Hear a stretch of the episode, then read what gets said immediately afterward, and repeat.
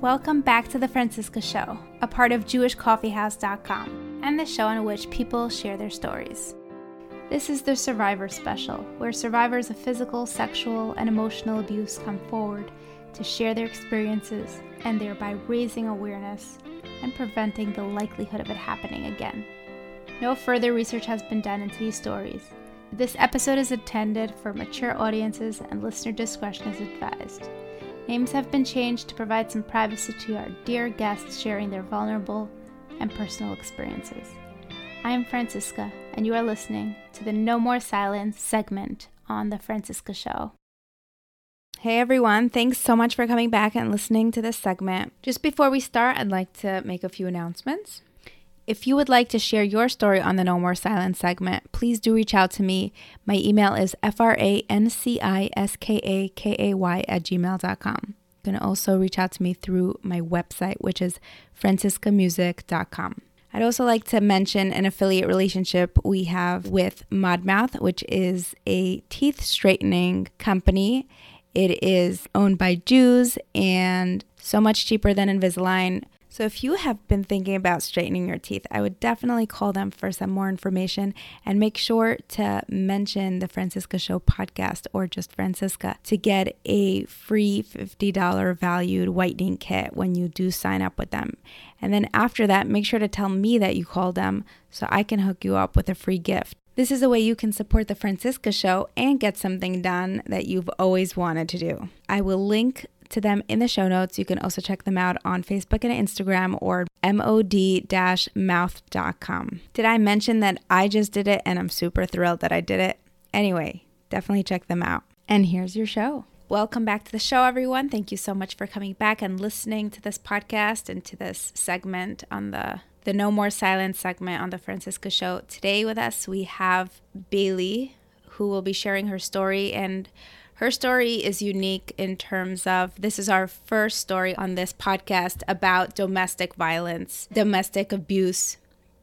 And it's such an important topic because, yes, with all the challenges that happen in, with sexual abuse, it's like a clear no no, or when people figure out if after they have gone through that trauma as a child, it's a clear no no. With domestic abuse, it's so it's such a gray area for victims and survivors to understand what's happening.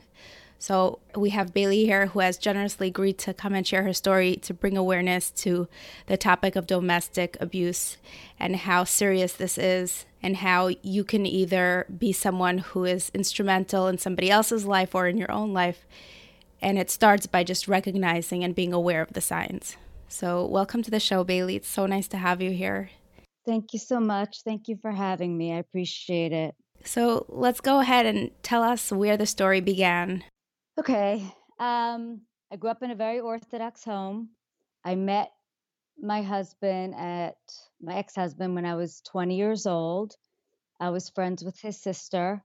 We dated between dating and getting uh, engaged and married was a little bit more than a year. He was very good looking, he didn't have much at the time. He's very smart. He wasn't so religious, but he became religious during our.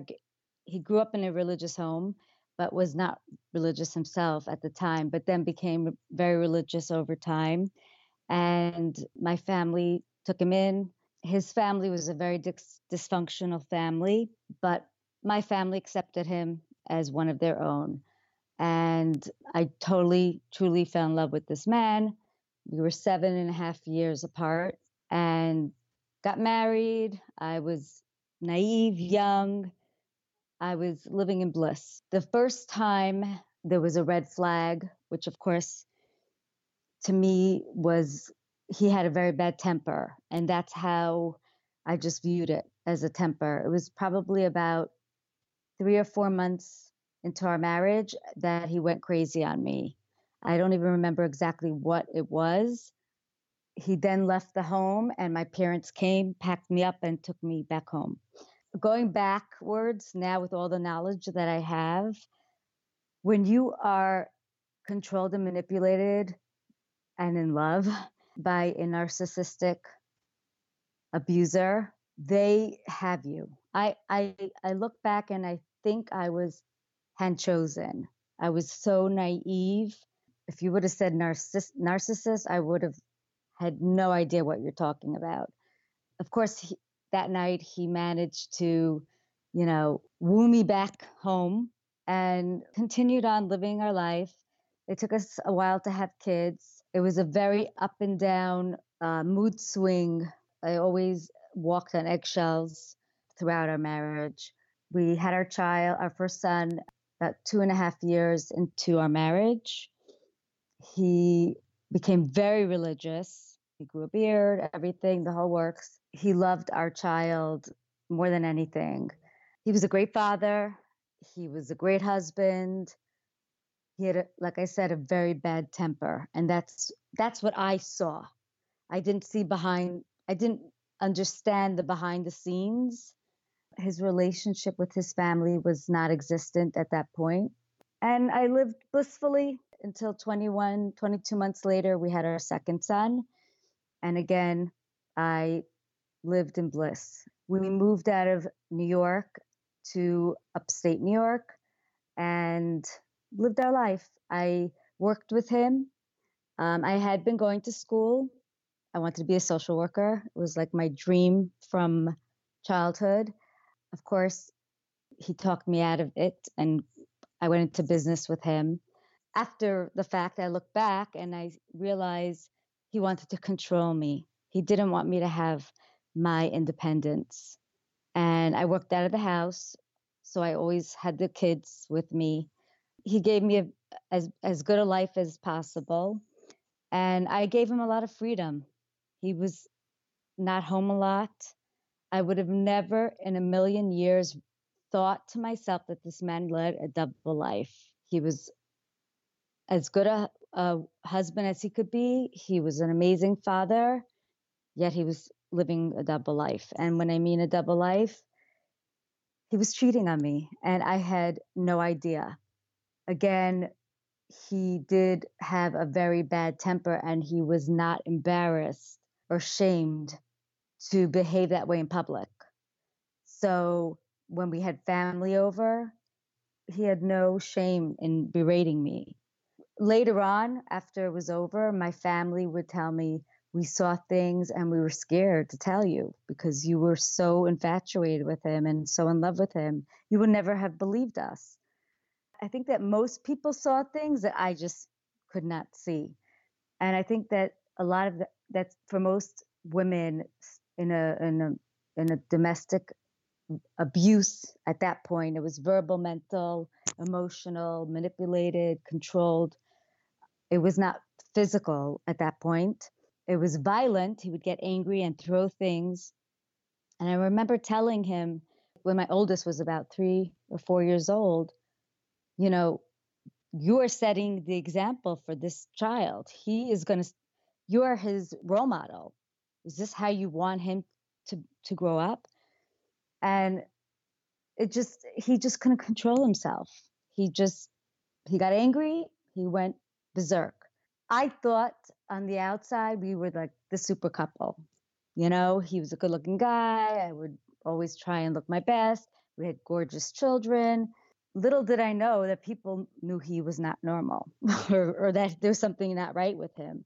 I did lose a lot of friends along the way. People started separating themselves from me. So I lived very in a bubble, very secure in my own little world, and I was content. Um, I made a life for myself and I was very content. I had help with the kids. I would work out. I worked. You would think I had the perfect life. There was a period of time where I, in my gut, I felt this man was cheating on me. And there was even sort of proof. I was so controlled and manipulated that he was able to make me believe that it was not him and make me feel like I was crazy for believing that it was him. And that's called gaslighting, by the way, in, in the terms of domestic violence or domestic abuse, where they manage to turn what they're doing onto you and make you feel like you're crazy. There were times he would accuse me of cheating, which I never did. I was faithful for 21 years to this man. But that's how I lived my life. And then he desperately wanted to move out of state. It was his dream to move out of state. I finally agreed. I said, you know what, let's have a fresh start. And I said, the only way I'm moving out of state is if we move to a community, which we did. We fit in, we looked like the perfect couple.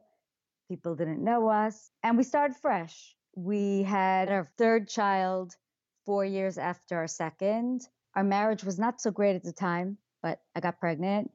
Um, again, he was an amazing father. He loved his boys. His connection with them was very much into sports. He would take them to every sport outing.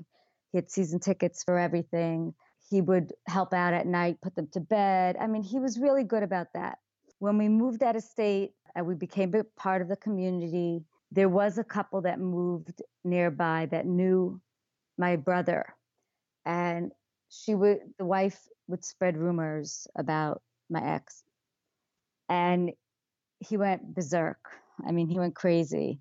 And then it ended. They were quiet about it. And then it came to a point where, like, I would say five years before the end of our marriage, which was nine years ago, I would say, um, he became very religious. Again, he would he would actually go back and forth in different stages. So he would be super religious, then not so, and then so. And I I was raising my kids religious. They all went to yeshiva. I was very consistent. I was a consistent one. He started learning. He had a chavrusa. He learned twice a week. He learned with the rabbi of the synagogue. We lived in a very, very big community. And we had our friends. The one thing I look back now on, and I could say this from my entire marriage, was that anytime he felt threatened by my family or friends, he would try and alienate me from them. And that's another sign of abuse. I did not see it at the time, but I saw it when I, after the fact, I was able to realize that that was not okay. Could you give me an example of how he would do that? I'll give you a perfect example. We hosted people all the time. Our house was always filled with guests. And one Passover, I had a table full of friends. And actually, his mom was even there. And he was sitting with my youngest and they were talking about you know the, the seder and everything and i was talking to my girlfriend and she had her she was divorced she had her kids with her they were older and he looked at at us and he said would you guys be quiet he goes um, i'm trying to do the seder with my son and that's what this is all about you guys are free to leave I mean, uh, that was like one time out of the many, many, many times. Obviously, this girl and her kids never came back to our home. We stayed friends for a while, but it diminished at some point. But there was a, a, time when I, when before we moved, when we still lived in New York, I had my family there, my brother, his wife, his kids, um, other guests at, at a Shabbos table. And he felt that I didn't give him the best piece of meat or something to that effect. And he literally flung it across the room. I mean, and I would just cover up for him. I would just like, I would make excuses. And again, that, you know, later on I learned that's another, another way of women that are live in abusive marriages or relationships survive. We live in, in, in denial and I lived 20 years in denial, 21 years in denial. I would say that literally to the end, towards even to, towards the end, you know, it was so wishy-washy. My my marriage. I would. My mother always used to uh, say it was Jekyll and uh, he was Jekyll and Mr. Hyde. He he could be amazing, and he could be insane. Within 24 hours. You know, he would help, wash the dishes, look, look like Mr. Amazing husband, and then he would just again berate me, put me down. Now remember, my three boys witnessed all of this. You don't you don't realize children take every, they're sponges, they take everything in. And I used to say to him, I said, um, when they were older, I used to say to him, you know, they're going to start treating me the same way you're treating me. And there was times when he did. They did. And he would he would berate them for speaking to me that way. And I used to laugh at him. I'm like, you're yelling at them for talking to me that way when that's what that's what they're seeing. Anyway, where where my marriage really came to a halt was we celebrated 20 years of marriage at the end of 2015 and literally a, a month later in middle of a Shabbos he walked out literally his excuse was I have terrible stomach pains and the rabbi told me I can I'm allowed to go to the hospital he had gone to synagogue with the boys came home in middle, and his his gastro told him to go see his partner. That was what he told me. And he left. I said, okay, please be in touch. Let me know if everything's okay. After Shabbat, I called him. He said, I'm still in the hospital. They don't know what's wrong with me, blah, blah, blah.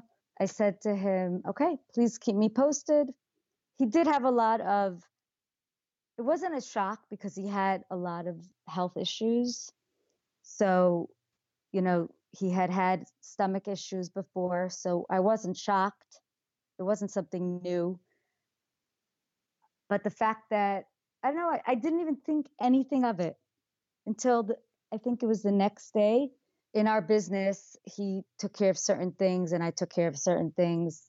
And I believe that I had taken care of all the finances, which in the end was a blessing. But it was very difficult because he was a spender and never really cared about what he would spend and not think about, you know, where that money needed to go.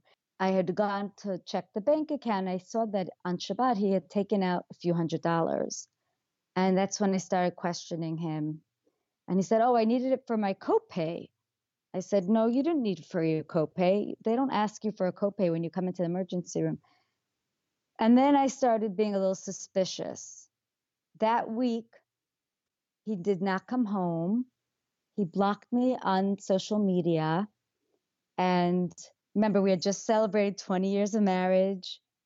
I thought we were fine. You know, I would say the last couple of months prior, he had told me he's more in love with me than ever and he loves me so much and he couldn't live without me.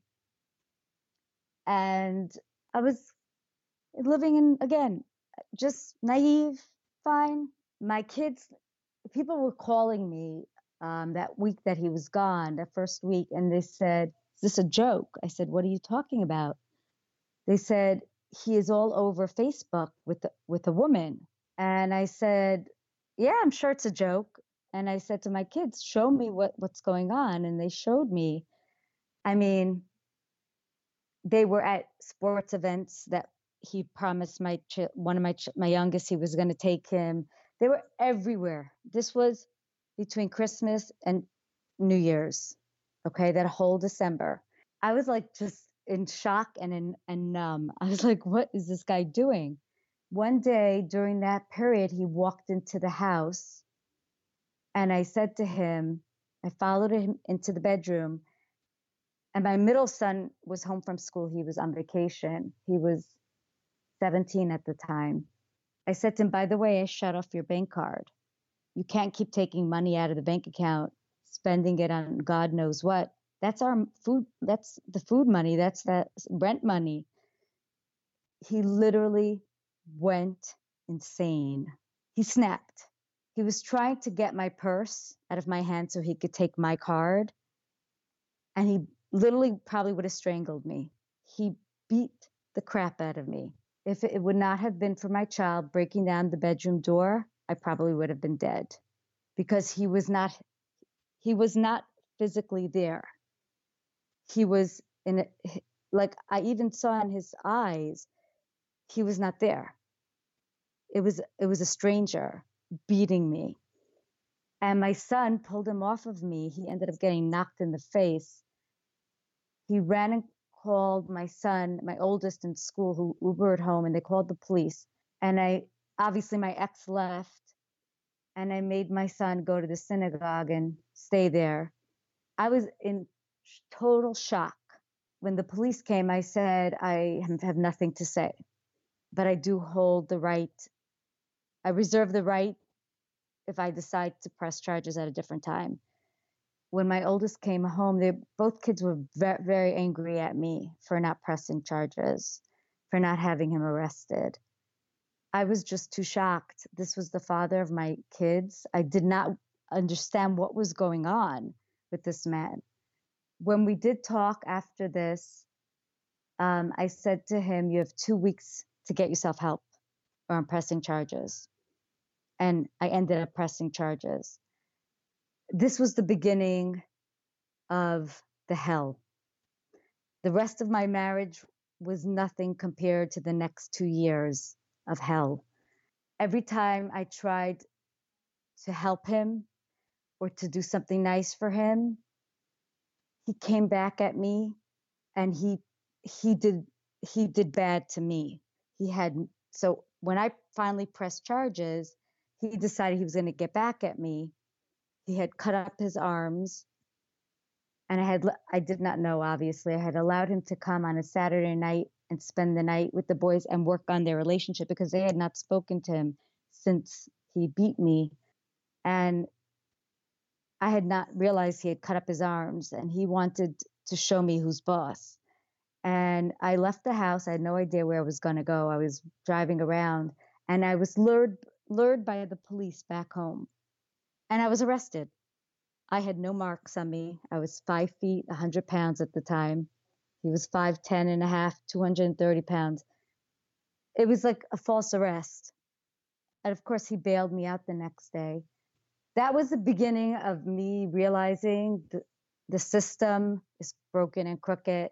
This man is very, very sick he manipulated once he got back into the graces of my children he manipulated them and tried to turn them against me and that's the danger of domestic abuse domestic violence because the children are abused too. They're emotionally mentally sometimes phys- physically abused. And I, I had to go live with my parents. They didn't live very far away for safety. And he took over these kids and even though i spent every night there and every you know did continued my routine with them he took control of everything. And because i would not agree to take him back i said you know i kept saying you know um, let's give it time let's give it time go get help he would punish me in many different ways and i w- I'll tell you a few of the ways were, again, trying to turn the kids against me. He would bring women around the home. He had put together a separation agreement, and that was one of the things he was not, none of us were allowed to do. And he, he went against everything.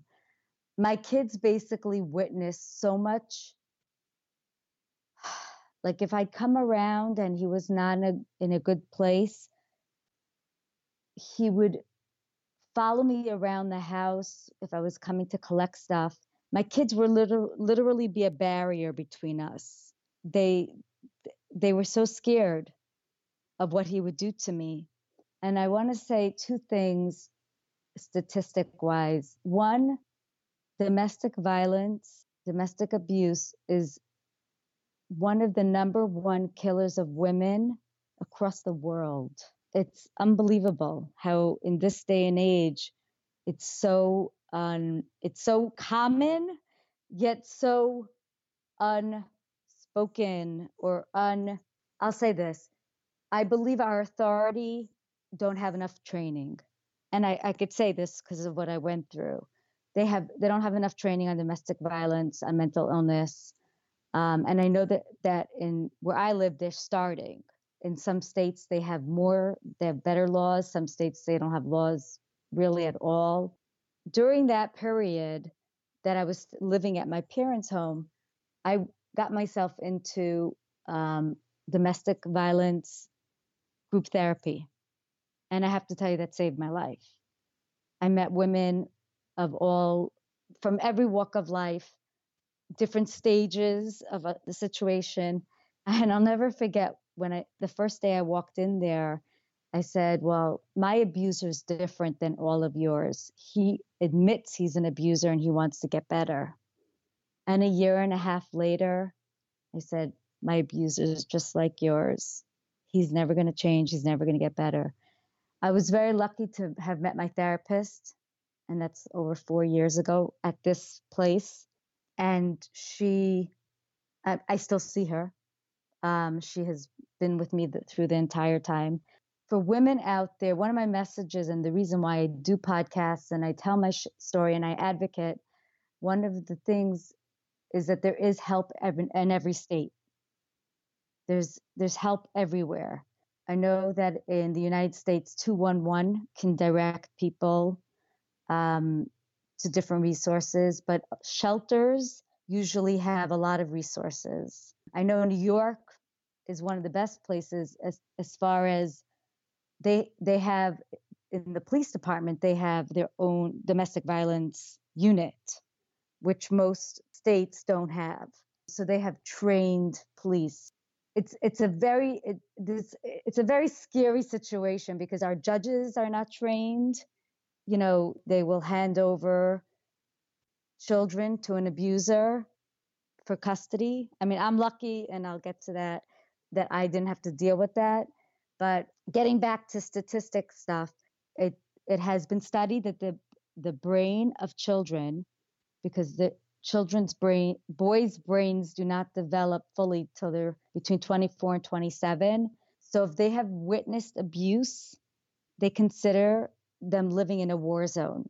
Their brains have been studied to be that of a vet, as if they were actually in war. And when you think about it, it's like, it's mind boggling. My kids literally went through war. And I could say that affected health. My middle son has cancer for the fourth time. He has a, a form of thyroid cancer that will never go away. Um, he's amazing. He deals with it amazing. He's away at he's out of the country in school for the second year. I mean, I have to constantly bring him. He has to constantly be checked but he is my he amazing. He keeps his strength is keeps my me keeps my strength. My oldest son, who is 22, had at that time he was 18, 19. He had a mental breakdown, and so at the, at the same time of one kid being diagnosed with cancer, one was in treatment, and till I found the right place for him and again, um, it was not an easy thing, but that's where I started advocating uh, mental health. And I'm an insurance broker. So I was fighting with the insurance companies on my LinkedIn. I was tagging them. And these are the insurance companies I represent. And I was saying, save my child's life. This is where I met my support on LinkedIn. And I met the most amazing people who I still am close with today. And they are still my biggest support system. Um, I met authors. I mean, tremendous, amazing people who have been through a lot of mental health issue, issues and advocate for it now. I am now also part of a adult survivor, a national adult survivor for child abuse, a support group. They're all over the world. I actually host a podcast once a week for them. We brought in trauma, domestic abuse, domestic violence. They're amazing people getting back to the children, they went through a horrific, you know, they went through having a father that they were very close to, to a man that finally they realized this man is, he's not okay. And we're not okay with what he's doing to the, our mother. This is not okay. This, this is, you can't behave that way. And they decided they wanted nothing to do with him. Now, he moved into the community for about nine months and he literally tortured me. He would stalk me, follow me, text me. I was literally scared to, I was a runner and I used to go running at night and I wouldn't. I was scared that he would have somebody drive up onto the road, onto the sidewalk, and and and kill me. And the cops would just it was like a joke. It was like a, a, a it was they would come, write a report, add to the report. He moved in with a woman who I'm actually friends with again now, but karma's a you know what. And she got hers. She got it back and was able to she was big enough to be able to to say I deserved it and I'm sorry. Please forgive me. But unfortunately, that was where the most damage was done because it was right in the face of the community. It was so opened for everybody to see. And my kids were tortured because he was six, literally around the corner. Like we were almost back to back, so they would see him. So, you know, speaking about the effects it has on our children, you know, I was in a healthy place. I was getting the best help. I was working on getting them the best help. My oldest was had gone into treatment and was getting great help. I had bought the insurance company, got him in, into a program for five and a half months, which was unusual. He actually is the most healthiest. He got rid of all the toxic. Unfortunately, my middle son went away to school to finish high school, never really dealt with it. So he had what to do with his father on his on and off. And he was the one that got sick. My youngest, who was daddy's baby, basically became very angry, very, very angry, affected him at school and everything. And he's gotten tremendous amount of help now and he has dealt with the pain and hurt. And they've they've all chosen to cut him out. My divorce finally came through. I got custody of him. My ex did not show up. He did go to jail finally not long enough, but he did go to jail for stalking and harassment and threatening to kill me. And then he, when he got out, he was on probation. That was a deal I made that he would have to get mental, he'd have to be evaluated and get help. And he decided to leave the state on probation. And so he can't come back.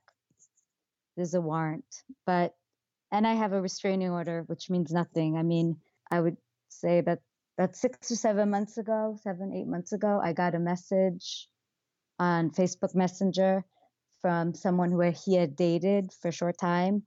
And she said, I'm really sorry to bother you. I'm just very concerned for your life. You have to see your ex's Instagram page. And there's a post that is really scary.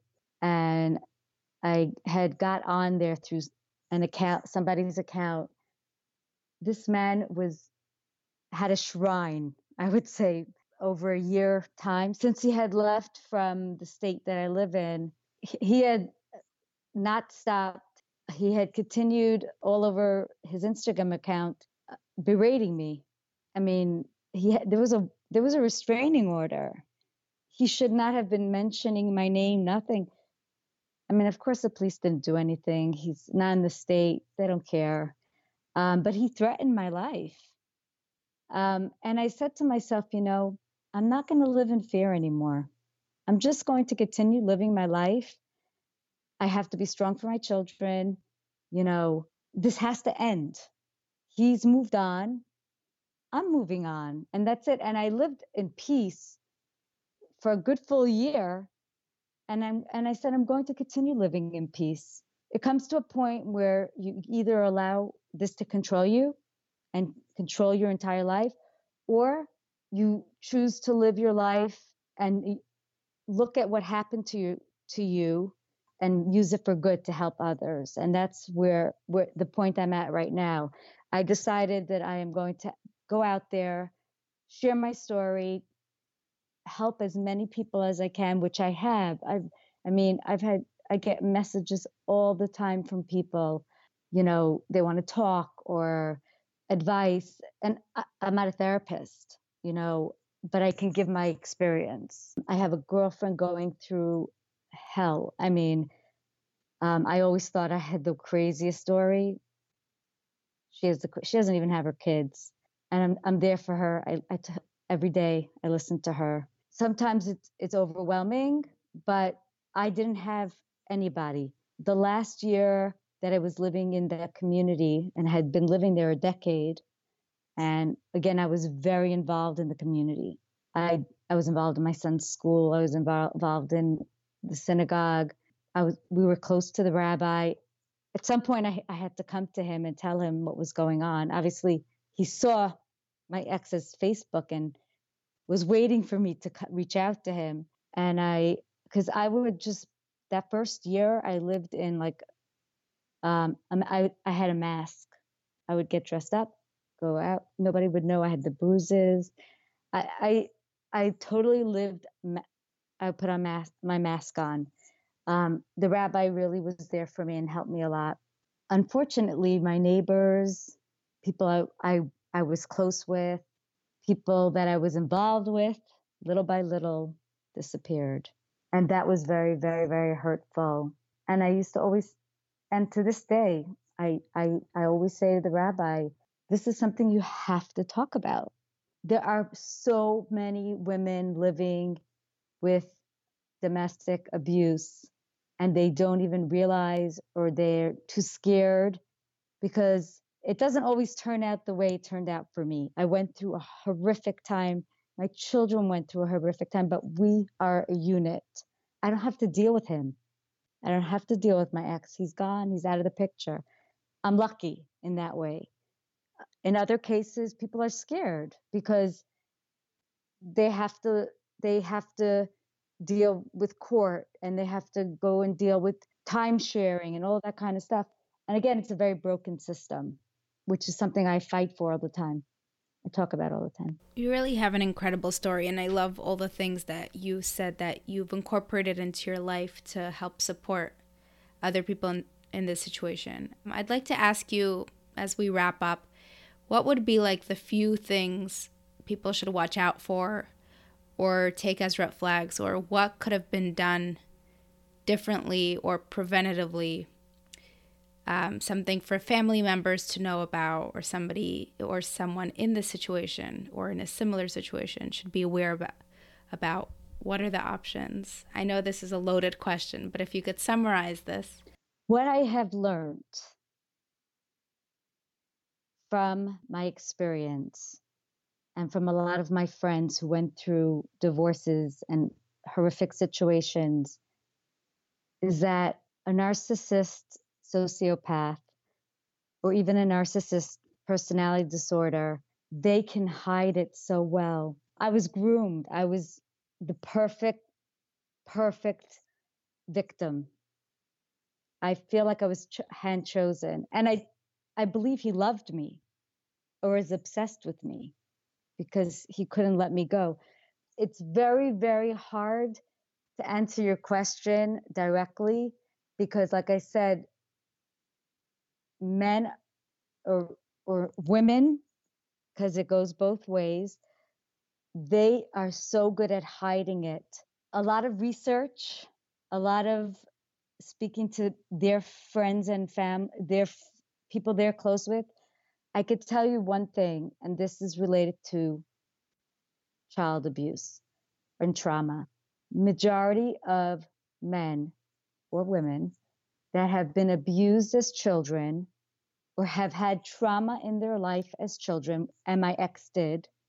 I don't know if he was abused, sexually abused, but there definitely was trauma in his childhood that do not get the proper help will grow up into being narcissistic, abusive men. And that's why there is so much, that's why there is so many men out there that are like this because they don't get the proper help. So how do you, how do you go through a you know slew of men or women when you're dating and you want to get married? How do you choose? Like I said, there were many red flags you know it's it's very hard to to know because they're so good at at putting on that show. I think that it's very important to find out about their childhood about how they were raised how they are with their families. If they're close to their families that's that's huge. I had a very close tight knit family who was a very very supportive. He didn't.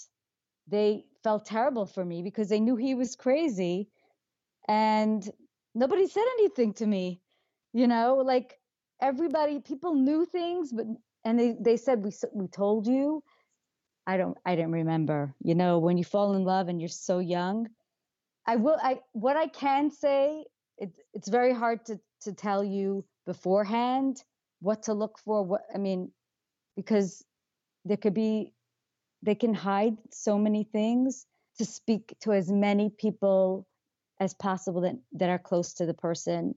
What I w- will say in a marriage, if you are in an abusive marriage, get out.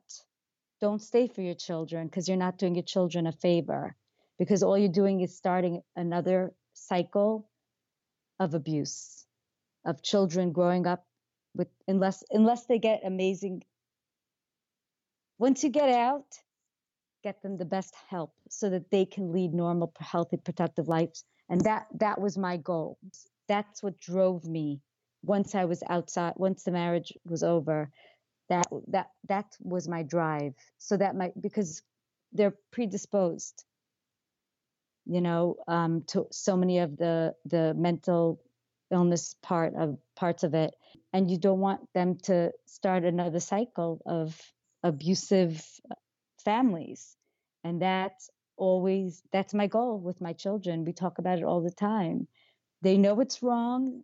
It's taken a long time because we all triggered each other for so long but it's they've come to a, all my children have become to a point where they're very protective and loving of me and they've become very uh, much more respectful. They would my little one says mom i would take a bullet for you you know he's 15 i mean it's sad that a 15 year old child has to say something like that but he witnessed so much but again like to answer your question it's so hard because one of the questions that i ask guys if i mean not that I'm remarrying or dating or whatever, but if somebody is not married and they're in their 40s and they never were married or they don't have kids, why?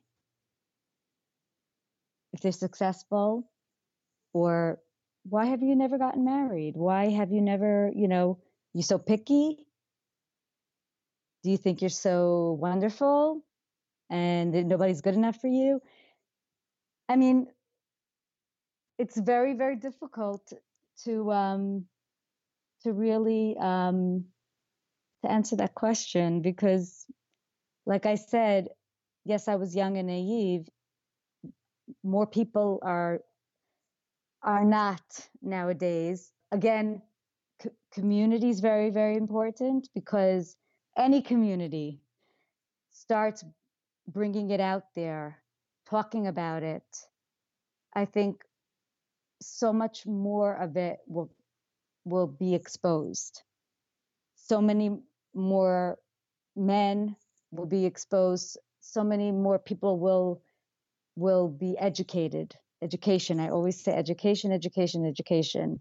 And then once people are educated, I think on their own they may spot signs, awareness, topics that are uncomfortable. We have to stop sweeping it under the rug. I mean, I commend JCW. You can't even imagine. I mean, I grew up in with with so many of those people because my father was a a, a teacher in one of the schools actually that's being named in a lot of the cases now. So I grew up in that community. I mean, just like they're bringing it out in the open, so to domestic violence has to be brought out in the open and spoken about and awareness and education and the signs we need professionals to come out and speak what what to look for like i i can't tell you because all the guys that i know that ended up this way were amazing at hiding it so I, I can't tell you the one connection is they all had traumatic or were abused as children. That's the one connection I could tell you did not get the help they needed. Other than that, uh, it's awareness, education, community has to band together, stop sweeping uncomfortable topics under the rug. And for the women that are, are, are in these situations, do not stay for your children. You're not doing them a favor. Wow. Thank you so much, Bailey. I feel like this was a long story. I know that you probably didn't go into half of the stories or details that could have been brought out. And it's so admirable that you're using your story to help other people and empower other people and to educate. So, thank you so much for sharing your story with us and being vulnerable. Thank you for having me. It's my pleasure, and I appreciate you having me on your show and letting me share my story. And I hope that I reach at least one person. You know, they could reach out. Well, I guess they can't really reach out to me. They but... could reach out to me, and then I could connect them with you. Right. Yeah. Right. Right. I'm here for people, and I, you know, there's so many resources I can lead them to in different states. There is help. There is help. Thank you so, so much. If you would like to write in or request to be on the show, please do so by emailing me at franciskakay at gmail.com. That's F R A N C I S K A K A Y at gmail.com. If you enjoyed this episode, please do subscribe and go to iTunes and leave us a good review. With your review, the show will rank higher and help others discover the show. This Franciska Show podcast will be hosting a No More Silence special on abuse once a month. However, do check in on other weeks for the interviews with Jewish creatives. See you next time. Sick of being upsold at gyms? My guy, you're currently a base member. For $90 more, I can upgrade you to our Shred membership. For 130 more, you'll be a Swole member. And for just $300 more, you'll reach Sweat Platinum. At Planet Fitness, you'll get energy without the upsell. Never pushy, always free fitness training and equipment for every workout. It's fitness that fits your budget. Join Planet Fitness for just $1 down and $10 a month. Cancel anytime. Deal ends Friday, May 10th. See Home Club for details.